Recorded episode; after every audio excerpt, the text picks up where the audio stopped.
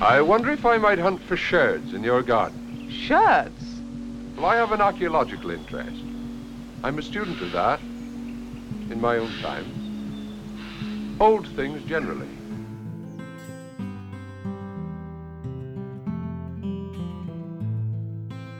You're listening to Sherds Podcast, a journey through the outskirts of literature.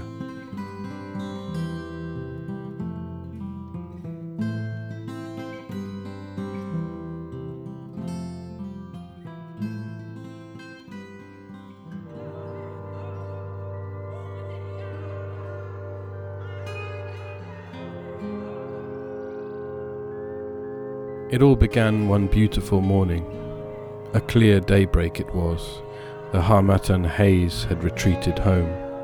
The creatures of the forest were still asleep. Those of the backyard were feeding on the day's providence, and the birds were singing praises of their Maker. A beatific breeze rustled the dark leaves of the forest, deep, dark, and shimmering leaves. The sun rose from the east in God's own splendour spread its light into the world, and the sons of men began their daily perambulations. As for me, I sat in my favourite chair, settled into it with voluptuous contentment, enjoying my very existence. Not long after I was seated, an old man came up to me and greeted me. I returned him courtesy for courtesy. Observing what appeared to be a desire to stay, I offered him a chair and turned it to face me. Once seated, we began to exchange pleasantries and share jokes like old acquaintances. But it was not very long after when I heard the man sigh deeply as one whose mind was troubled by a heavy thought. Even as I began to consider asking him the cause, he began himself to speak thus Take up your pen and paper and write down the story which I will now tell. Do not delay it till another day, lest the benefit of it pass you over. I would not myself have come to you today, but I am concerned about the future, and there is this fear that I may die unexpectedly, and my story die with me. But if I pass it on to you now, and you take it all down diligently, even when the day comes that I must meet my Maker, the world will not forget me.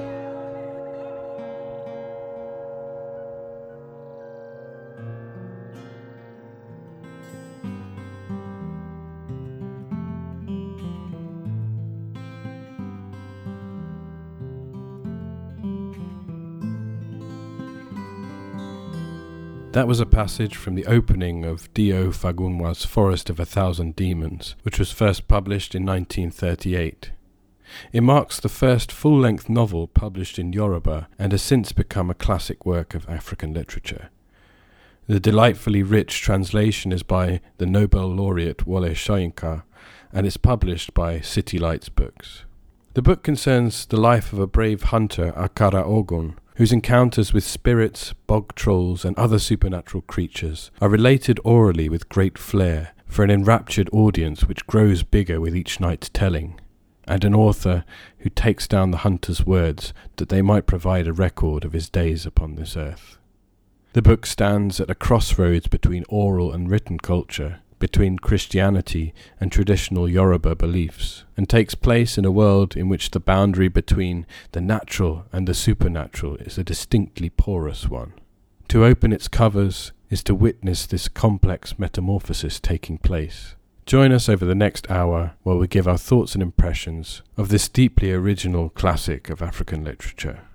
We hope you enjoy our conversation.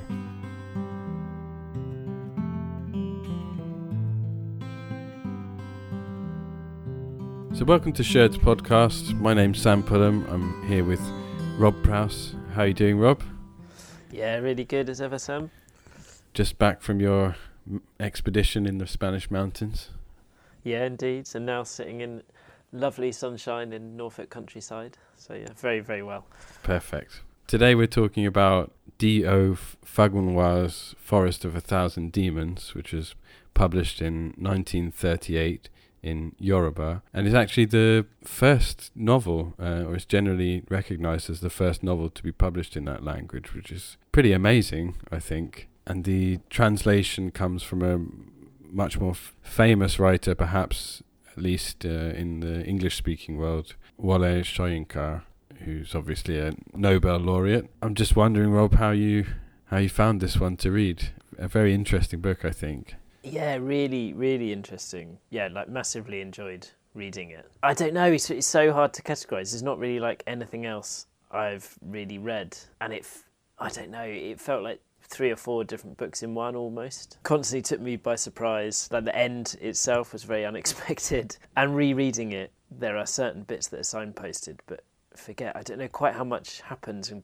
really quite how strange it is. I really felt there was a, a strangeness in quite how straight the delivery is mm. of every element of it. The book itself never really misses a beat introducing you to mythical creatures or um, kind of exploits of the various characters. And for that reason, it makes it really, really easy to read, but also incredibly strange in the best possible way. So, yeah, really, really enjoyed it. What were your initial impressions? Yeah, much the same. I mean, I really, really enjoyed it, but like you, probably it's it's quite unlike anything that I, am accustomed to reading.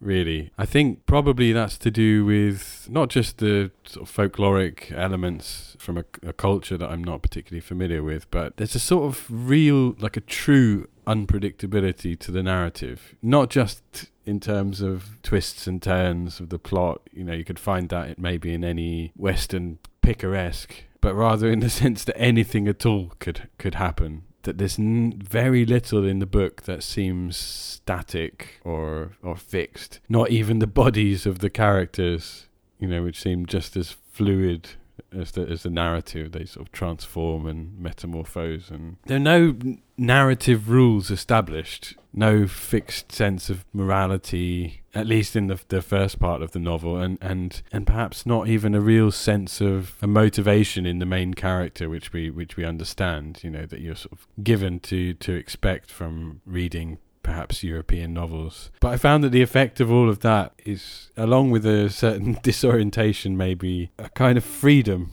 that I found very seductive as a, as a reader. Do you know what I mean about that instability, Rob? That sort of yeah, fluidity? definitely. And I think that's like a really, really fantastic way of putting it. The fluidity of every element, both structural and in terms of the the subject matter of the the narrative. And yeah, I mean, I, I yeah, I think you've put it perfectly that it's something that is simultaneously very almost unsettling because it, it just doesn't conform to any expectation going into starting the book. I don't know. It's a, I, I keep saying that it's easy to read, and it makes it sound like um, you know it's a kind of airport novel or something, which mm. clearly it isn't.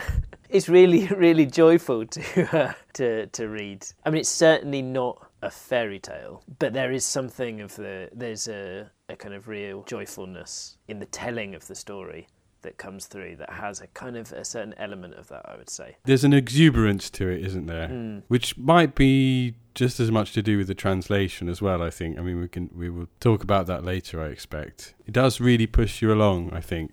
I must admit, at a certain point towards the end where we get a kind of sententious moralizing from one of the characters that that did drop off a little bit for me, and I, I, found that a bit more difficult to just keep keep reading and enjoying. But for the first two thirds of the book, I was very much on board and and enjoying it tremendously. Yeah, yeah, yeah, yeah, absolutely. And I think that even you know revisiting that, I realised that there are these stories within stories within that section. Mm. even in that bit, and I absolutely agree, it does the pace slightly slows a little, and I think. Um, yeah, for me personally, it definitely became slightly less enjoyable. But even within that point when uh, the tone becomes far more moralistic, you do get this uh, just a weirdness of storytelling kind of bursting at the seams.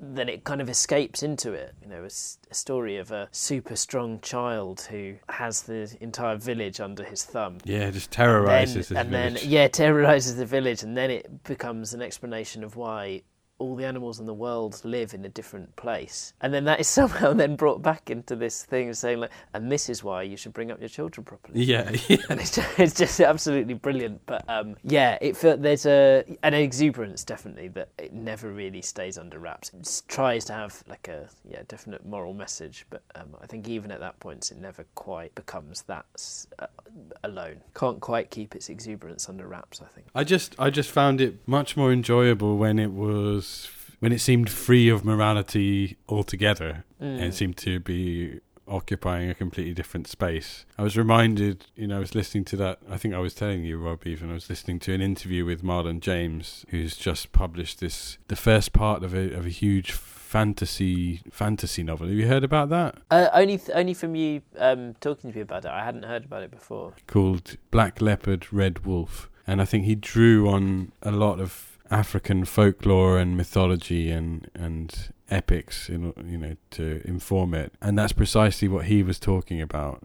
That that he had to sort of unlearn this very canonical European morality that is the sort of gravitational center of, of so much of our literature Mm. and try and try and apply something that was free of all that. It strikes me that this book is at its most exuberant when it when it isn't moralizing, you know, when it isn't trying to teach you something. But I mean, it could be argued that it's doing that in a different way all the way through, perhaps. Yeah, I think there are there are certainly glimpses of it, and even you know the beginning of the text is um, is very explicit in the fact that this is a text to be interpreted. But yet, I think there's without a doubt this. It's almost like Fagunwa can't quite it, like almost loses himself in the in the narrative. Mm. As a reader, it feels like the author is having a lot of fun as well as there's a these two strands is never entirely sure how much one can exist without the other, but also really necessarily how well they knit together. I do think that there are at least signposts in earlier sections of the book where certainly this is um,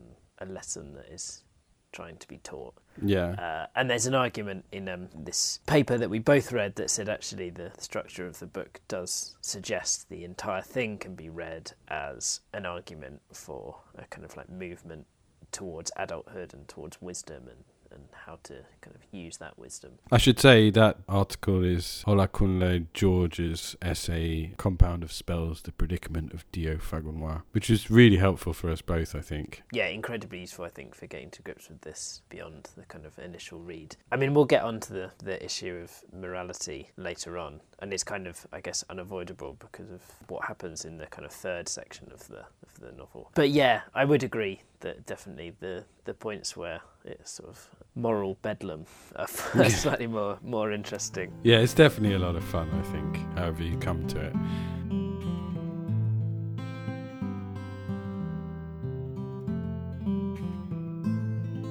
So, Rob, I understand you looked into D.O. Fagunwa's life a little bit and have a, have some information about that. Yeah, yeah, yeah, yeah, absolutely. So I've got some some stuff drawn from the usual sources, and also some things that maybe this is quite applicable for. We're going to be talking later about kind of oral histories. There seems to be some stuff about his life which is crops up again and again in first-hand and second-hand descriptions from various sources, and it's really interesting. But I'm harder to confirm the historical accuracy, so I'll point those out when we get to them. Okay. But but for sure, we know that he was born in, and apologies for pronunciation because I have no idea, but okay, Igbo, Nigeria, and he's one of the Yoruba people. I've read differing accounts about whether his parents were Christian or whether they were members of Yoruba religion. Uh, the most authoritative source seems to suggest that his father and mother were both converts to Christian religion, but I can't confirm that for sure. Certainly, Fagunwa himself converted to Christianity or was brought up a Christian, and at the point when this book is written, is is certainly a Christian. He went to school at what is uh, described as famous St Andrew's College, and where he later became the headmaster for ten years, I think. And it was whilst he was a teacher there in 1938 he entered the book we're looking at today, or manuscript for the book we're looking at today, into a literary contest hosted by the Nigerian Education Ministry. It won the prize, and he was then able to get it published by a small bookstore, and it initially had a very small publication run. Now to the slightly unconfirmed but often repeated stories, and there's this which I really, really love that apparently the book itself was written in the bush or in the in the woods itself that he took. I don't know if you came across this piece No, of information. no. Oh, that's Took a curious. desk and chairs into the woods, and, and that's where he wrote this book, which I mean makes total sense. Oh, also, I want to um, believe like that. really, yeah, yeah, yeah. And, and as I say, it's, I, I've I've come across this piece of information twice. Once in a really interesting interview with uh, someone who worked as his secretary for a very long time. First in civil service, and then when he was working for Heinemann, I think. But yeah, the story goes that he cut a path into the bush and beneath an enormous tree set up his writing desk. And for food, he would walk back out of the bush to a woman who was selling yams from a kiosk. And she knew that the you know there was no settlement or anything in the bush, and so began to su- suspect that Fagunwa himself wasn't human and was some kind of mysterious being dwelling dwelling in the in the forest. Wow, that is definitely that's definitely true, Rob. Yeah, definitely. And so she then contacted some hunters who would she asked to go to the into the bush to to search for Fagunwa, who she thought was some sort of forest demon. And the secretary says that God saved Fagunwa because when the hunters went to find him in the forest, he'd gone out to buy yam. And then they found him and stopped him, and he told them that he- was the headmaster of the school, and they were like, oh, "Okay, yeah, that's fine." um, and so he, you know, they said, "What are you doing?" And he said, "I'm writing a book in the in the bush." And they didn't believe him, so he took them into the uh, into the bush and showed them his writing desk and his chairs, and they said, "Okay, that was fine." That's fantastic. And so this is the possibly untrue story about the writing of this book, but it's a really fantastic one. Oh, I love Uh, that. And I feel like even if it's untrue, the um, the story fits with the story. And so, yes, as you said, incredibly, incredibly influential writing in the Yoruba language, and kind of seen as the forefather of um, yeah, huge flourishing of writing in Yoruba, but also writing in a lot of African languages. It just a name that comes up again and again. Writes a lot of other books after this, uh, which kind of, I guess, focus on a lot of similar themes. One comment I read talked about quite how often the forest comes up in j- even just the titles of the books. And I think as someone that has grown up in rural area very steeped in these Yoruba traditions, which are very linked to specifically the forest. Yeah, he continues to write, continues to work, and then also has a very, very strange death, of which it seems once again that there's not a definitive account of exactly how this happens. That we know for sure that he drowns. The version that is on Wikipedia suggests that he falls into a river whilst walking past it and and is you know drowned. The account from his secretary, however, says that he was an incredibly keen swimmer and he is kind of unclear whether he goes in on purpose or not. No one really knows. Hmm. But that he is wearing very heavy clothing and so had he not been wearing that he could have easily swum out but then is drowned by the fact that he's weighted down by this incredibly heavy clothing. And there's all sorts of very strange information in that particular account talking about how when they find the body it's completely untouched and that perhaps there is some spiritual nature to his death that he's pulled under by some specific water spirit or something else. But again a very very strange death and somehow equally in keeping with this uh, kind of folkloric nature of his life.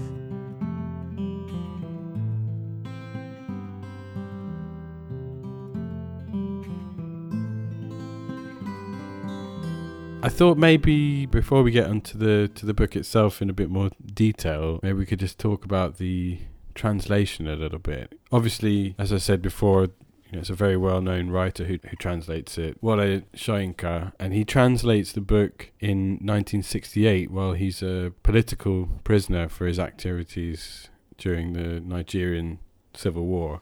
I was listening to an interview with him in which he talks about growing up in Yoruba culture and his education and, and actually about translating this book. I'll include a little clip of it here. I, I don't know if you watched it, Rob. I actually didn't. I I completely forgot, which is um, yeah, not so useful. I mean, it's it's uh, it's only a little moment, but he talks about the oral culture and the sort of veneration of language, the sound of language, and and um, proverbs and metaphor and so on. um, in Yoruba culture. So.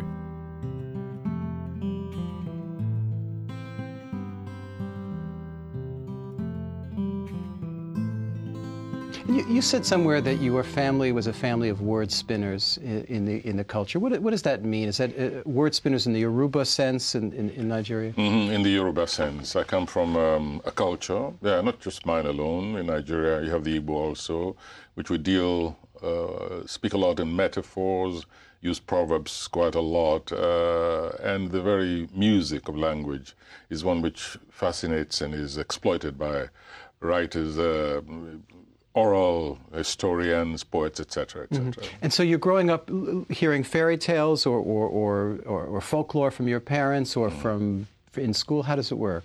Um, I grew up, uh, yes, uh, hearing folk tales and also history, vignettes from history, uh, learning about uh, the heroes of society, you know, the historical figures. It was, a, uh, it was an environment of legends as well as myth. And how does that coexist with the colonial environment that Nigeria was in at that oh, time? Oh, there was no contradiction at all. Very often the the myths just took on new clothes, uh, sort of Christian uh, clothes, and in some parts of the uh, the same society, um, Islamic uh, uh, clothing. But basically, uh, the archetypes, I think we find all pretty much the same in all cultures. And in, in school proper, were you learning English literature or African literature or both? Or how, how did that kind of colonial bifurcated mindset or education work when you were a, a well, young man? First young of all, we grew up being taught in Yoruba, and being taught in Yoruba meant that you read uh, Yoruba history, you read Yoruba writers. I grew up, in fact, later on to translate one of the great classics of Yoruba literature into English to make it accessible. Uh, it's Ogboju Ode Ninu Igbo Irunmale, which I translated as The Forest of a Thousand Demons. Mm-hmm.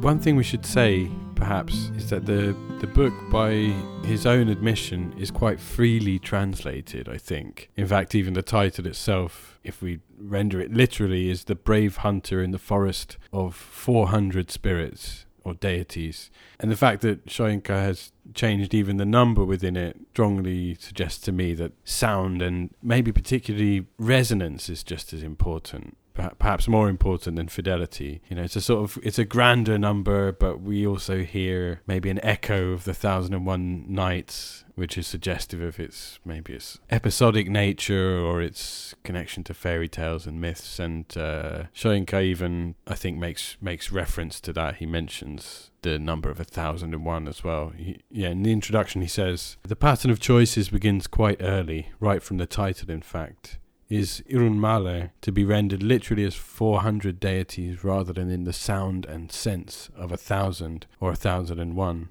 And he goes on to tell how he's been attacked by uh, another critic for a rather liberal translation of a certain phrase, but continues and says that this is actually also the case for Fagunwa, that, that he's more interested in sound and the connection between sound and sense. So he says, Fagunwa's concern is to convey the vivid sense of event, and a translator must select equivalents for mere auxiliaries where these serve the essential purpose better than the precise original. In what I mentally refer to as the enthusiastic passages of his writing, the essence of Fagunwa is the fusion of sound and action and I really felt that that approach is so evident. You know, the language really leaps off the page. It's, it's so vibrant. I think. Uh, did you feel the same, Rob? Yeah, yeah, yeah, yeah, definitely. And I must say, actually, I think this translator's note is really quite beautiful. Yeah, and I it makes me more than almost any kind of translator's note or or kind of description of translation. It it makes me quite sad that it's not possible for me to read it in the original. Yeah, um, because it makes it it makes it sound almost. I mean, even actually, it makes it sound magical. Basically, is what I want to say. And it actually it feels like this is like this extra layer of this kind of folkloric mythical nature of, of the book itself is going on. Even the language it has some kind of like mythical and inaccessible properties. Yeah. Um, and I think that just adds this other layer. You know, there's there's these things that are going on in the book itself, where these kind of layers of mediation, where you know there's there's something amazing going on, but you're always at one or two removes, and um, you're trying to get to it. And then this just adds this other fantastic layer to it, which is which is really amazing. In the names, in particular, you get the sense that he's you know he's translated some as as poetically as possible. Mm. Like um, I seem to remember a name, Voice of Flavors, and obviously the protagonist's name, Compound of Spells. It's, re- it's just they're both so just so evocative. I think it's notable that some have remained and some have been translated into some kind of Gnostic phrase like that, and you wonder how much is sort of lurking beyond your your reach as a reader. yeah. But yeah, that's that's a brilliant way to describe it, Rob. A magical process. It really does feel like that. But I feel like maybe to bring us closer to to something sort of alien, he's chosen quite a specific mode of, of expression. I think there's a kind of archaic lilt to the to the syntax, and even in the choice of vocabulary. I think you know it's never the fireplace; it's the hearth. The word cutlass is used rather than machete, for instance. I mean, as I understand it, that word cutlass is used in certain forms of English, I think, but particularly in the, the Caribbean rather than machete, but it nevertheless has this sort of archaic naval swashbuckling air to it. Um, there are even invented words in here. I noticed this one, flirting. I'll just read it in context, along with this word cutlass, actually. It was my cutlass which broke in two one half flirting off while he wasn't dented one bit. You know, the point is we don't need to know that word. We don't even need to know that it doesn't really exist in order to understand it. It just simply rings true at that moment as the sound of a blade, you know, scraping and bouncing off a hard surface or a metal object or something. And there are also words that are repurposed, that are um, transformed. You know, we we we find the word protuberant used as a verb instead of an adjective. He says, "My belly protubrated most roundly," which I really like that. I really like that phrase. Yeah, just little things like that. I noticed also there's a quite a sparing use of continuous tenses, which often lends this sort of old old world flavour to, to English. And I think it also adds a certain because it's quite easy, I think, to lose yourself or lose the idea that this is an oral history being transcribed. And i think that kind of pulls you back into that because we're you know we're told this is a man uh, this is the story of a man who believes himself to be close to death. And this yeah it definitely feels like a, a story told at the hearth side of um, i mean the very fact that it's it's uh, rendered as a hunter's saga as well i suppose um, so yeah no definitely definitely. And i also really i think this is something spoken about in the translation as well but um, i really enjoyed the points where the words become, or even some of these made up words or repurposed words are kind of like uncannily similar. So the names, especially for these kind of non human entities, the ghommids or homids, or I'm not entirely sure how you're meant to pronounce that. But yeah, and the the noms and the dewilds, they're all close enough to some words which would be the the kind of right word perhaps, but they're just missing a, a, a vowel or missing, you know, some ending and it becomes something different and you you kind of wonder knowing if it's in translation whether this is a you know is this something direct or is this something that is it some archaic term that, for the same thing that you don't know? And I quite like that uncertainty and I think yeah it seems it seems very deliberate. So yeah I would definitely agree that the the language really really jumps out at you and um, we say this in every time I guess that we we come to a translation that we feel we really enjoy. But uh, having no ability to read the original, it does certainly feel like something that's a really really good translation. Um, oh, it does. Certainly a very joyous translation, and the book itself seems very joyous in a lot of ways. So in that sense, it really rings true somehow. Just in reference to that word ghommid, I looked that up and I couldn't find any other reference to it at all, other than this this particular book. I don't know if you found the the same. Yeah, yeah, yeah, yeah. And I think I read I mean, perhaps it wasn't in the translation translator's introduction, in fact, but I know he talks about deliberately not substitute the Yoruba words for things like demons, devils, or gods because they had this very specific resonance. And then, yeah, in this, in some, somewhere else, and I forget where, uh, it may have even been the article that we mentioned earlier in the podcast that it was like a very deliberate act to kind of choose these words that seemed almost familiar but weren't really. So somewhere half a halfway house between completely making up a word in some cases, or you know very slightly changing an existing word, which I guess is something that's you know just slightly changing the spelling or, or yeah removing a character is maybe something quite common in kind of fantasy literature in general. Yeah, yeah, absolutely. I mean, in fact, it really reminds me of Gene Wolfe's Book of the New Sun. I mean, not that this text reminds me of that, but this idea, this this use of language. Do you know that book? No, no, no. Um, well, Gene Wolfe. Actually, it was announced a few days ago that he'd he'd died. I was I was very sad to hear that because he's someone I'd, I'd grown up reading, and uh, he'd at one point been a real favourite of mine. He writes a sort of introduction to his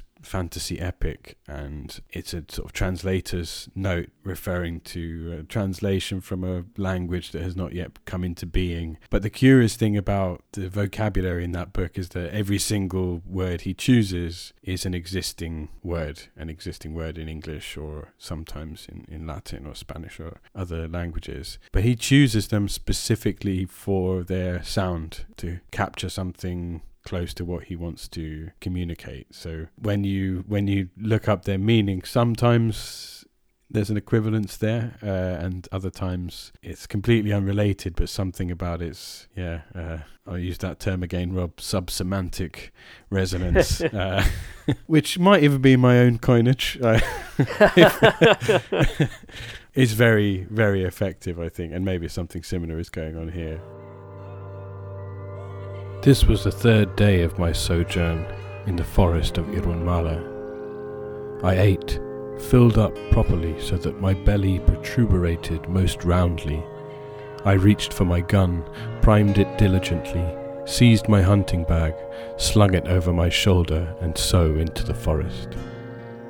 It grieves me to admit that I had out-eaten remembrance of those charms which I should have taken with me. I left them at the foot of the palm and took nothing but the shot for my gun and my cutlass. I had not walked very far before I began to encounter game, but they would not be patient and persisted in running pointlessly about, and just when an opportunity presented itself for a shot, I heard a rumble as of six hefty men approaching. Indeed, it was no less a monster than the sixteen-eyed De Wilde. Often had I listened to hunters recount tales of him. Agbako, that is his name. When I set eyes on him, I was, unless I lie in this matter, smitten with terror. He wore a cap of iron, a coat of brass, and on his loins were leather shorts. His knees right down to his feet appeared to be palm leaves. From his navel to the bulge of his buttocks, metal network and there was no creature on earth which had not found a home in this netting, which even embraced a live snake among its links, darting out its tongue as Agbako trod the earth. His head was long and large, the sixteen eyes being arranged around the base of his head, and there was no living man who could stare into those eyes without trembling. They rolled endlessly round like the face of a clock. His head was matted with hair, black as the hearth, and very long, often swishing his hips as he swung his legs. Agbako held two clubs in his hand, and three swords reposed in his sheath.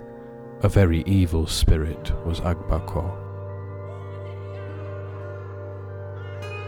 The style of this book is very curious. You know, I think you, you sort of hinted towards it earlier that it's it at once seems like it's something that should be read aloud, but which is also self-consciously literary, and it's quite a strange combination, but a very effective one. It's curious that the text seems to take place on the cusp of oral and written forms quite explicitly. You know, in, in the, the frame narrative, we're given to understand that the narrator's voice is mediated through this author. In the frame narrative, Akara Ogun implores this writer to take down his tale so that when the day comes that he, he must die, the world won't forget him. And in that article we both read, The Predicament of D.O. Fagunwa, the point is made, which I thought was really curious, that the hunter, Akara Ogun, the, the protagonist, privileges, as he says, print over tra- the transience of orality, and therefore implies that stepping up to modernity requires the oral to become written. I thought it was interesting that in in this narrative device, in in the construction of the the story, there is something of its concerns already contained. We might go on to think about the ways in which the hunter's tale could could reflect perhaps the move away from traditional religions towards Christianity and also towards modernity somehow. Um, and, and that's sort of reflected in the very way that the story is built, that passage from oral to written culture. But you were saying to me you don't think it's that simple. I mean, I, I don't think it is either, but I was curious about why. Well, yeah, I mean, I think there's definitely something built in from the start that for me makes it a little bit harder to say that definitely this is about that transition and that there is that hierarchy there. I mean, I think it really feels like clearly there's a, there's a debt here to oral storytelling traditions and there's a, a question inset into how you set that down in a book and i find it fascinating that the very beginning of it begins almost like with an instruction of how how to read Yeah. Which I which is is is really incredible because I think it then becomes somehow slightly performative, which is far more interesting than you know. I've certainly never read a a book that begins saying you know. Before we get this story started, here's how you read. Do you want to read? Do you want to read that little passage, Rob? yeah, okay. So it says the story which follows is a veritable agidigbo. It is I who will drum it, and you, the wise heads, who will interpret it. Our elders have a favourite proverb. Are you not dying to ask me how it goes? They tell it thus When our masquerade dances well, our heads swell and do a spin. Forgive my forwardness, it is a proverb which speaks. For I do not want you to dance to my drumming as a mosquito to the deep bembe drums, its legs twitching haphazardly at loggerheads with the drums. Dance, my friends, in harmony, with joy and laughter, that your audience may ring your brows with coins and pave your path with clothing that men may prostrate before you and women curtsy in sheer pleasure at your dancing. But for a start, if you want this dance to be a success, here are two things I must request of you. Firstly, whenever a character in my story speaks in his own person, you must put yourself in his place and speak as if you were that very man. And when the other replies, you must relate the story to yourselves as if you, sitting down, had been addressed, and now respond to the first speaker. And then it goes on, and I think this is kind of important as well that it says, In addition, as men of discerning, and this is the second task you must perform, you will yourselves extract various wisdoms from the story as you follow its progress. Yeah, it's really, it's really beautiful, and obviously, it's really worth saying here that this is literally, you know, that's that's the beginning of the book. It starts there, and it's such an incredible way to talk about the, the act of reading a, a, story. It becomes this this like very communal act, and quite an amazing way, like weirdly for me anyway, really links you with like everyone that might have read this before Yeah. and it's I mean beautiful. I think it's definitely definitely the word for it. But it also holds within it these two um, juxtaposing or these two parallel demands of you as a reader, which it wants you to be incredibly subjective to you know completely immerse your subjectivity in the book and, and to see every single character's point of view as your own, which is uh, you know I sort of almost as like an experiment really tried to do that when I was making notes and it Mm. it like it's such a difficult task to think. Are you also being asked with the, the kind of fantastical creatures that crop up in the book? Are you asked to be in their place as well? I I think you are by the sounds of this. Yeah. Um, but it's an amazing thing to be asked to do. But anyway, so and then so you have this like a deep immersion within it. But then it says, as men of discerning, uh, you will extract various wisdoms from the story. so then it's asking you to be incredibly objective and to take this huge step back and to see it in one or two or three steps remove and to, to see the kind of various lessons that in some places are very obvious, in some places might be quite buried within the text. And it's uh, very difficult, I think, to do both those things, but also really fascinating and maybe perhaps owes itself to a different form of storytelling, one that may have a certain presence in the moment but then perform certain social, historical duties kind of over time. The idea that a story like this will have a certain resonance over time as it's passed on, in this case in book form, than it will in the immediate act of reading it. And I'm assuming, you know, kind of oral histories, things have been passed down for thousands and thousands of years. These things need to be interesting as well, right? They need to be riveting and they need to hold people's attention. And so they do have that that kind of dual way of being, I suppose. Yeah, that I mean that that in itself, that idea of, you know, the story performing a kind of function of carrying history and communicating morals and so on um, that begins in that begins in oral culture. It doesn't feel like it's a necessity for me. In order for that to become modern or you know in in large quotation marks civilized that it needs to be written i felt like that remark in in the essay that we read was slightly oversimplified, perhaps. Even within the text, it seems to acknowledge this. There's a point, I think, at the very beginning of the uh, the second section where the author of the this book, so the scribe, talks about how he's gathered all his neighbours and, and told them all about this amazing day he's had with this old man and the stories he's told, and they all want to come the next day to hear it for themselves because, as he says, my retelling could not aspire to their own participation. And it, you know, very clear there that you know this there's something that happens in the in the participatory nature of that kind of oral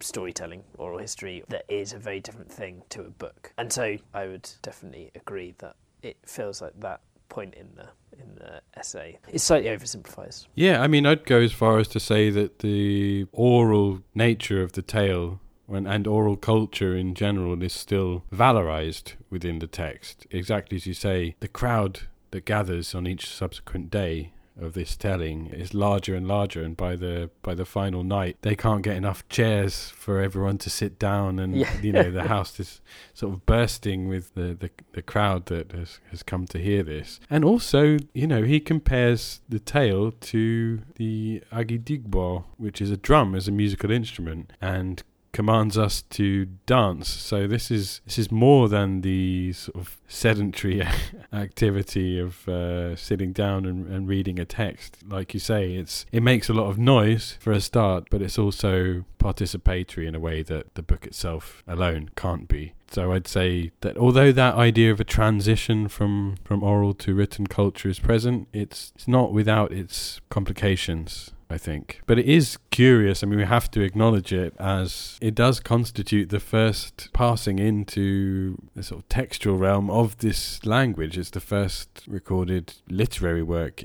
in that language. So it literally is the, the transition from an oral to a written culture that we, we almost watch taking place. And that transition is dramatized within within the novel itself, which I think is really curious.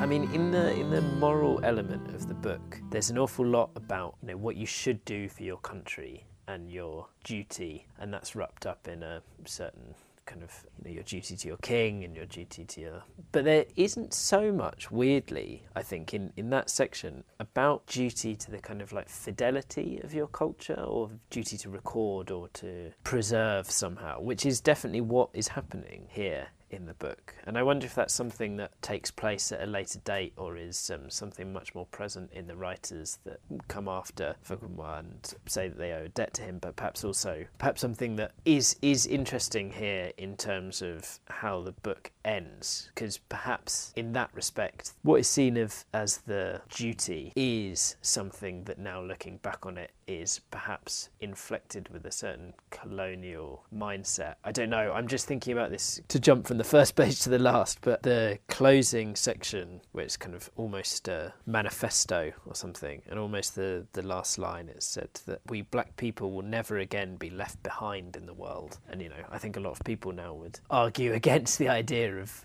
people being left behind, as if you know sort of were the slowest in a, a, a fair race or something. I don't know. Um, yeah because actually you could argue perhaps that this book itself has done an enormous duty preserve something and it, it starts something at the same time i don't know there's a there's a certain fidelity there and a blossoming of, of this culture into a new medium but that's never something that is spoken about explicitly as far as what it does for some kind of national or, or ethnic identity. I wonder how much that is actually strictly connected to the language in which it's written.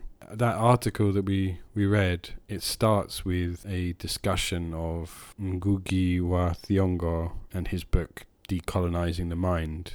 A writer who has transitioned from writing in English and now writes in his native Kikuyu He's a Kenyan writer, and I wonder what you thought about the relevance of those comments to what to what you're talking about. So, just for listeners, Ngugi wa Thiong'o talks about the impossibility of the language of the colonizer carrying the consciousness of the colonized because of the foreign history and culture and the sort of viewpoint upon the world, the window upon the world that that language necessarily carries within it, makes it an incompetent vessel for indigenous experience, perhaps. Um, and he uses the example of the colonized child, a colonial child who is educated in one language, perhaps English, but experiences the world outside of that educational environment through another lens, and that there's a sort of irreparable fracture that, that occurs there between those two viewpoints. I wondered how relevant that is to Fagunwa in this particular case, because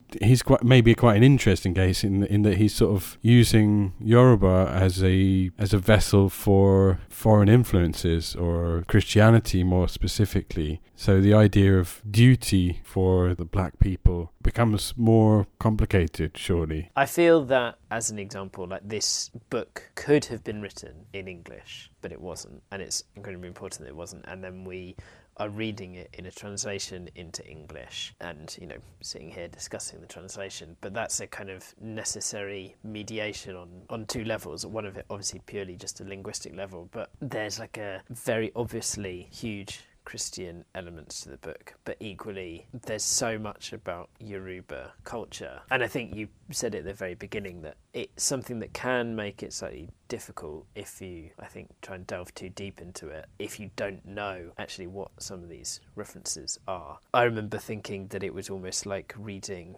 Gulliver's Travels if you'd had absolutely no exposure to any kind of like Western history. And so it's slightly different because it's very specifically satire, but you wouldn't really know what exactly was going on. Or actually, perhaps um, an example from my own childhood. When I was before a teen, I don't know, probably like 12 or 13 or something, I'd outgrown the children's books that I had in the house, but there was no kind of young adult fiction in the house. And so for some reason, my dad gave me a copy of Animal Farm. And I read the whole thing and I thought it was a story about animals. Yeah. I really, you know, I just, that's what I thought it was about. And I knew that there was some kind of political machinations going on amongst the animals. But I certainly didn't think it had any wider Yeah.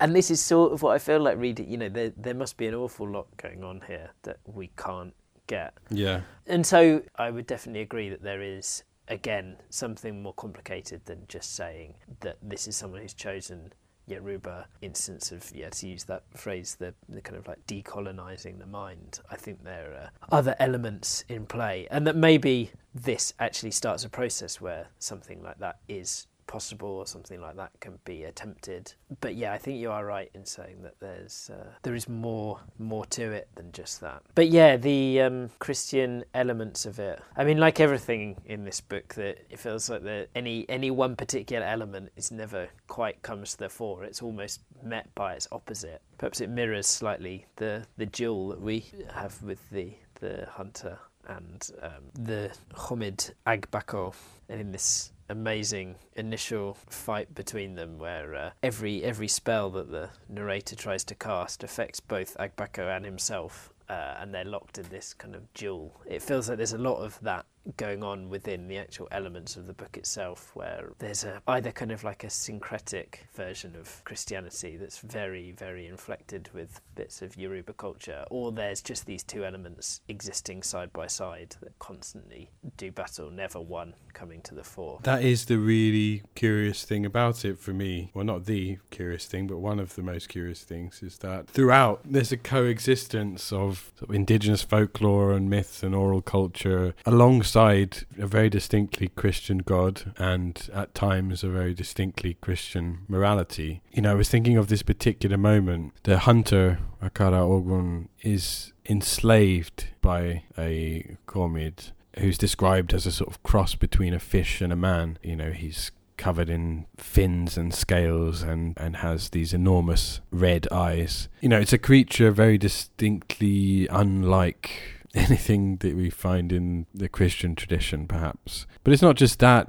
the presence of herbal magic and the very sort of corporeal presence of the uh, supernatural. But when he's enslaved at this moment, he prays he sort of realizes his error in, in not having recognized the power of God, essentially. And I thought in the first reading that he was just referring to a Christian God um, very straightforwardly. And I'm not entirely sure that's the case, that he might be referring to a just an overarching Godhead of sorts. So he says, Ruler of skies, owner of this day, this matter is much beyond me.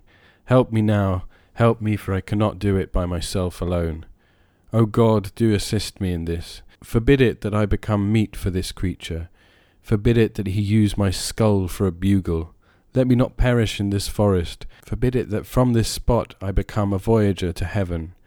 Let me not die the death of a fowl. Forbid it that this man devour me as a cat devours mice. Let the masquerader worship the mask for as long as he pleases. He must return to render account to you. Let the follower of Sango serve and serve Sango, he must render account to you.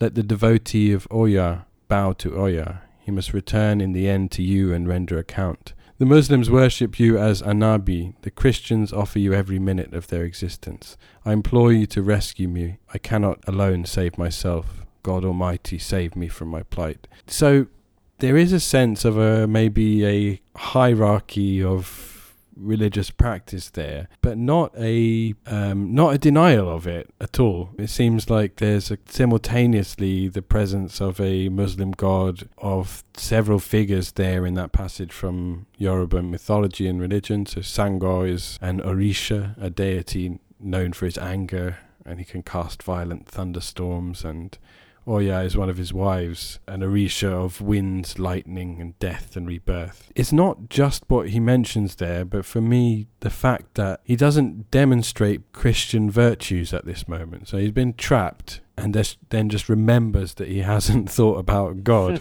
you know, he's only pious when he particularly needs help at that moment. And the virtues he does demonstrate throughout the book seem to be the kind that we find in pagan epics. You know, we think of Homer or something. So he's got wit and cunning and trickery and great physical strength and so on. These are the virtues that are, upheld. So I think I think it's never as simple as straightforwardly Christianity. I mean, I, I don't know if you remember that passage and had feelings about it. Did you think of it as the Christian God and and and that's that basically or No, I I, I yeah, I absolutely agree. It certainly seemed like that perhaps even I guess what I was thinking when I read it was that it could be a kind of acknowledgement that maybe these religions are all the same, essentially, but there's a, a question of who has the right terminology almost. Yeah. That you know, there's a there's a difference there. Obviously, as you say, there is a hierarchy that Christians have come closest because they've kind of understood the most. But then it, it becomes a question of knowledge and enlightenment almost, rather than being absolutely right and absolutely wrong. Yeah. I feel like this allows some of the more syncretic parts of the book to make a lot more sense, like elements where some of the ghommids, yeah, in fact, only a few pages after this. Oh no, sorry, a little bit further on. But where two two of the ghommids reveal themselves as kind of fallen angels, and this part of Yoruba religion is kind of completely overlaid onto Western Christianity as we understand it, and say, okay, well, of course, these characters from Yoruba religion were cast out of heaven and Satan, and now they're Satan's helpers. And so the, the two things are kind of melded together. And this makes total sense when you think of it as the difference between religions being one of one of terminology or one of I guess yeah having the right language or being closest to the truth but all of them are on the same spectrum or all of them are kind of facing the right direction that passage definitely opens up something and it's a very generous form of religious practice I think Yeah.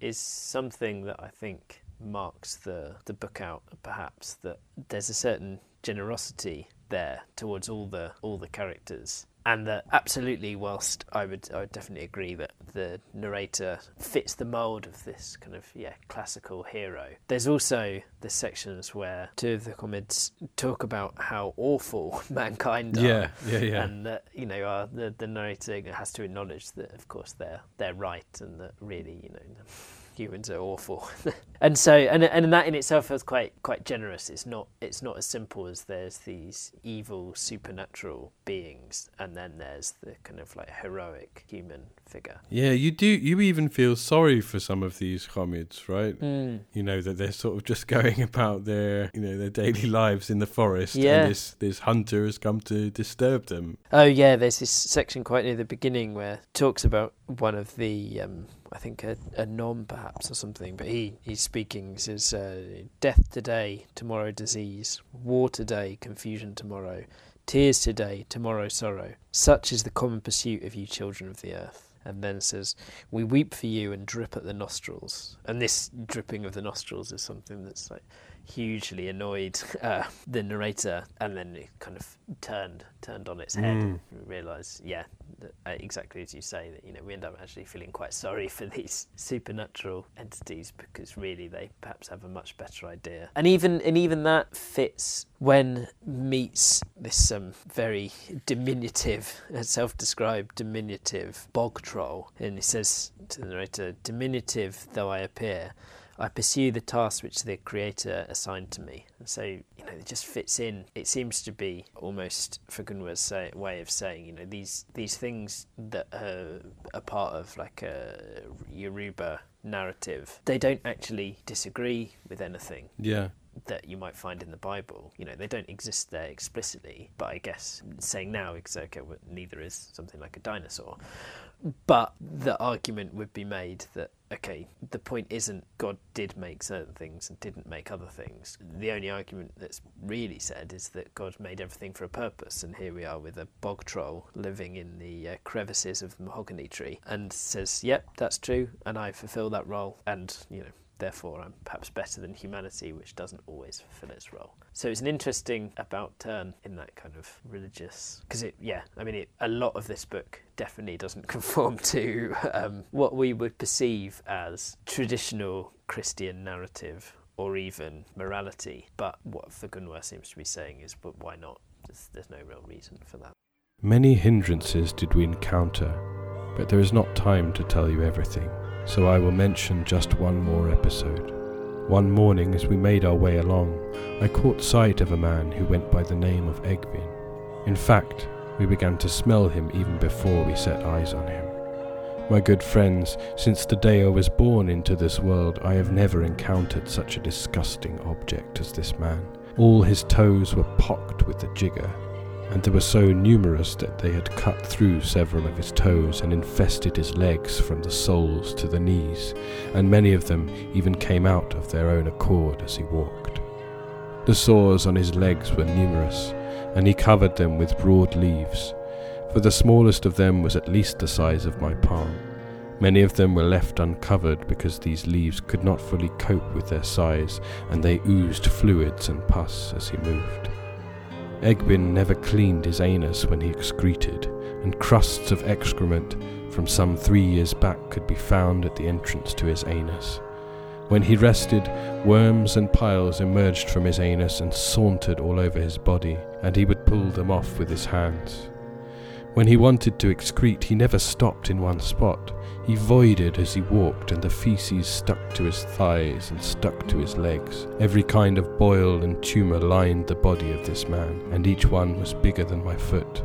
They burst open on his body, and he would gather the suppuration in his hand and lick it up. Egbin never bathed. It was taboo. The oozing from his eyes was like the vomit of a man who has eaten corn porridge. He stank worse than rotten meat, and maggots filled his flesh.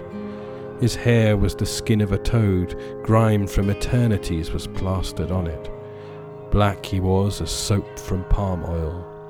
Earthworms, snakes, scorpions, and all manner of crawly creatures came out from his mouth when he spoke, and he would chew on them whenever he was hungry. The mucus never dried in Egbin's nostrils. This he used as water for cooking his food, and he drank it also as water. My friends, only this little do I recall about this man. And when he came upon us and began to laugh, exhibiting his rancid teeth to the world, we begged him kindly to depart. And after a while, he went his way. I think one of the things that separates it as well but I was quite interested in the the body in the text, whereas in a very Christian narrative, in something like Bunyan's Pilgrim's Progress, which I've read several several instances of people saying, you know, that was a, a huge influence on this book. Whereas the gravitational center of something like that would be the soul. Here, it seems very much to be the body. Yeah, it's a sort of yeah, absolutely, very visceral blood and muscle and sinews kind of text, isn't it, rather than something ethereal or spiritual necessarily. Although that is a component, but from the very first sort of short tale that we learn about the the hunter's parents, it's quite brutal, isn't it? I mean, we just read this this section. A couple of pages in, he's telling about his parents, and he says, "I returned to the house just as my father was opening the door to my mother's room." And when he had opened the door and we had entered, that moment when I caught sight of my mother, it was all I could do not to take flight. From her head down to her shoulders she was human enough, but the rest of her was wholly antelope. She was all covered in blood and swarms of flies. My father touched her. She was dead and had begun to rot. Indeed, she was the antelope stealing out at night to feast in the field of Okra. And this is something. Well, first of all, you know, I was sort of hooked from that from that moment personally. Yeah, yeah, yeah. I was like, okay, wow, this is what we're dealing with. um, also, it seems like in the text, I think, as I said right at the beginning, the body is this malleable thing. It can be contorted and deformed and metamorphosed and it is throughout the course of the book. There's even this scene where um, the hunter is given the body of what seems like some kind of large flightless bird. His body is covered in feathers, and his belly becomes 12 times distended and his head is 16 times its normal size. But his neck is not made any bigger. It's just stretched to a really long length so he can barely keep his head up. I found that scene so uncomfortable. I felt as i'd sort of been admonished to do by the writer i really put myself in his place at this moment. It's very uncomfortable but you know the shapes in which these various figures appear and the creature, all the creatures and characters, the descriptions of them are one of the, that's one of the great pleasures of this book, I think. But it does set it apart from a progress of the soul kind of novel. One of the things, if not the thing, that I enjoyed most about this book was yeah, just the sheer visceral quality, and I think it was what I was, you know, earlier when I said that this definitely isn't a fairy tale, it was perhaps forefront in my mind that at this point it kind of veers off uh, what you would expect of um, the the writing is there's a certain anachronistic old uh, feel to it and then suddenly you get this incredibly visceral but also like very scatological. Yeah. You know, it's there's a lot of excretion and rotting, and yeah, it's, I mean, it's absolutely great. um, but th- there was something I was just suddenly thought about that uh, hadn't occurred to me at all. But I noticed in that section that you just described, where the narrator is transformed into this yeah flightless bird, it talks clearly about how he can't feed himself, Yeah, right? yeah, because, exactly. Uh, his, his arms haven't grown, so his arms are far too short for his body yeah. And so he can't move the foot and it's you know this torturous attempt to try and eat anything. And then later on in the book once again, the narrator, who's now returned to human form, is buried up to his neck for attempting to avert the murder of a king by his subjects. And the subjects get very annoyed and they bury him in sand. And once again, he's surrounded by all this food, and they put a sign down that even says, With your eyes behold this, but your lips will not touch. And it made me think quite a lot about uh, when you were just talking about this this kind of like visceral and the, the, the rot about this moment in European still life painting when you have and I've forgotten the actual word for it, but you have these images of rotting fruit. Yeah. Uh, and I think yeah, there's a huge thing in um, like Spanish tradition, and it's like a very Christian thing because whereas maybe some of the Dutch school of still life was to kind of show this opulence, there's a movement away from that, and it shows that things of this earth are perishable, and that really there's a kind of like higher spiritual life to aspire to,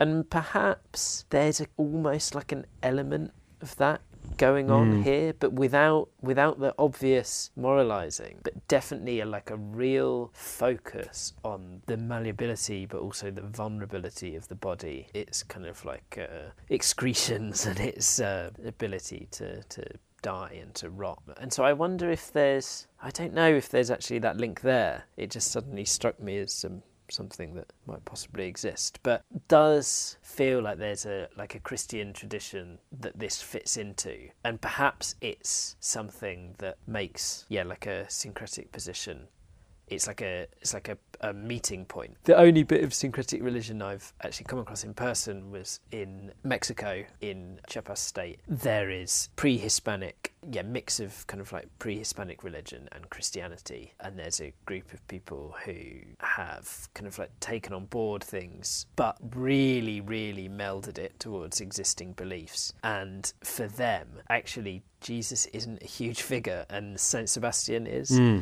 And it's because the images of Saint Sebastian are a man covered in arrows, bleeding profusely, and that fit very clearly with cultures of bloodletting that existed in their religious practice, and so there was again that point of meeting. And so I wonder if maybe there's a, a slightly similar point going on here, where there's a point of entry or point of dialogue between these two cultural positions, and that's why this takes such a big part of it. Which I think definitely happens in Christianity as well. That there's uh, this meeting point with pre-Christian pagan beliefs uh, that you see in images of hell or. Um, I mean, obviously, if you go back historically in Christian visual art and, and in literature as well, there usually is much more of a focus on the body and a, even a physical relationship with Christ and so on. You know, I'm thinking of someone like Margery Kempe or something who has these visionary episodes of physically communing with Christ in, in an almost sort of sexualized way. And, you know, obviously the visceral nature of certain episodes in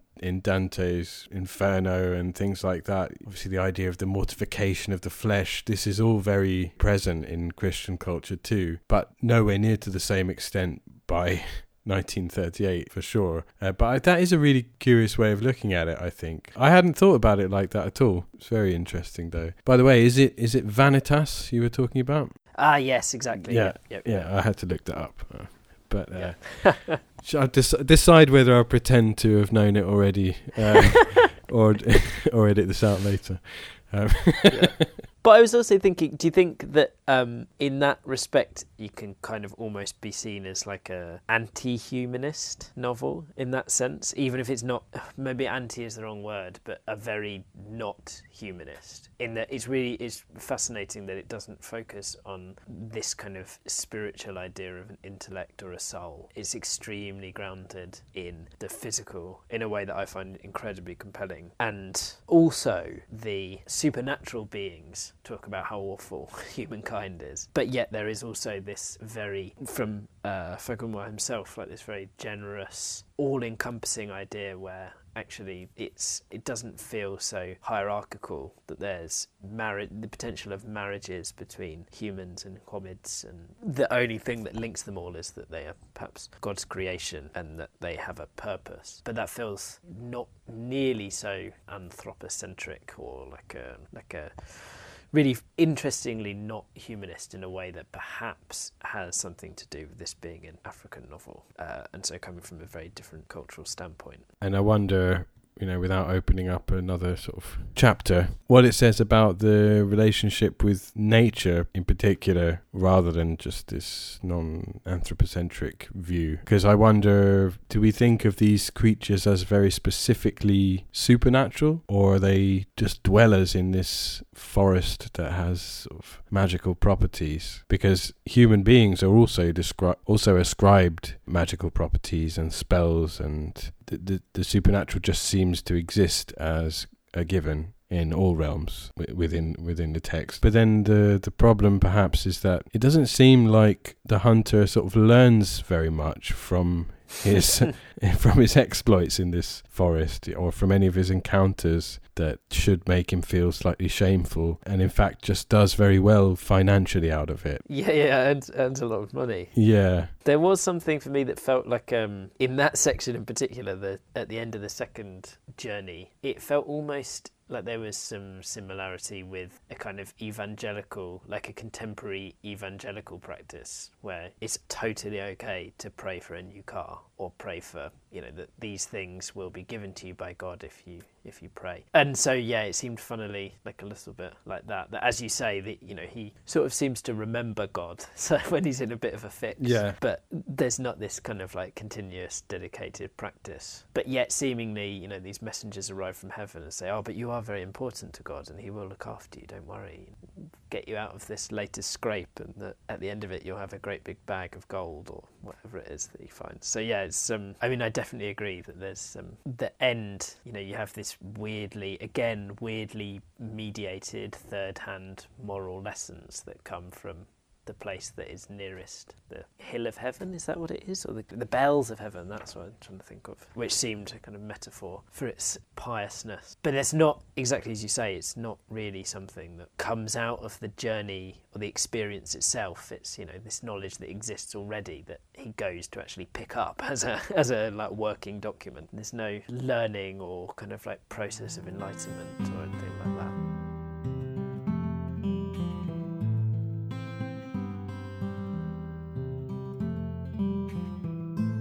Final question How many sherds for Forest of a Thousand Demons? I think I might give it an 8 because I don't think I'd ever give anything higher than a 9. And we've spoken, we've touched on it a bit. The ending perhaps becomes a little bit too sermonizing in its kind of morality. So, yeah, but a very, very solid 8. It's really absolutely amazing. Uh, what about you? Oh, that's uh, that's high praise, Rob. Yeah, I think I think it's going to get seven from me. I did really enjoy it. I found so much to to love about it, and not least these these remarkable creatures that just populate every single page. And I think we're just in agreement about the the, the final section of the book, which perhaps is slightly less to my taste, but it doesn't diminish it too much. I think I would really recommend this this book for people who maybe want to just try something completely different to, to what they're accustomed to. They might find quite a lot of surprises in here. So, yeah, wonderful book.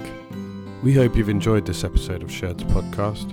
If you have any questions or comments about our conversation, please write to us at sherdspodcast at gmail.com.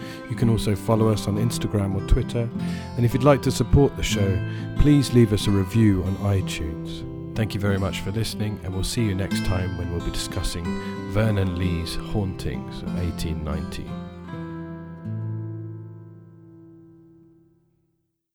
Sherds Podcast is part of the Holdfast Network. Go to holdfastnetwork.com for more programs you may enjoy.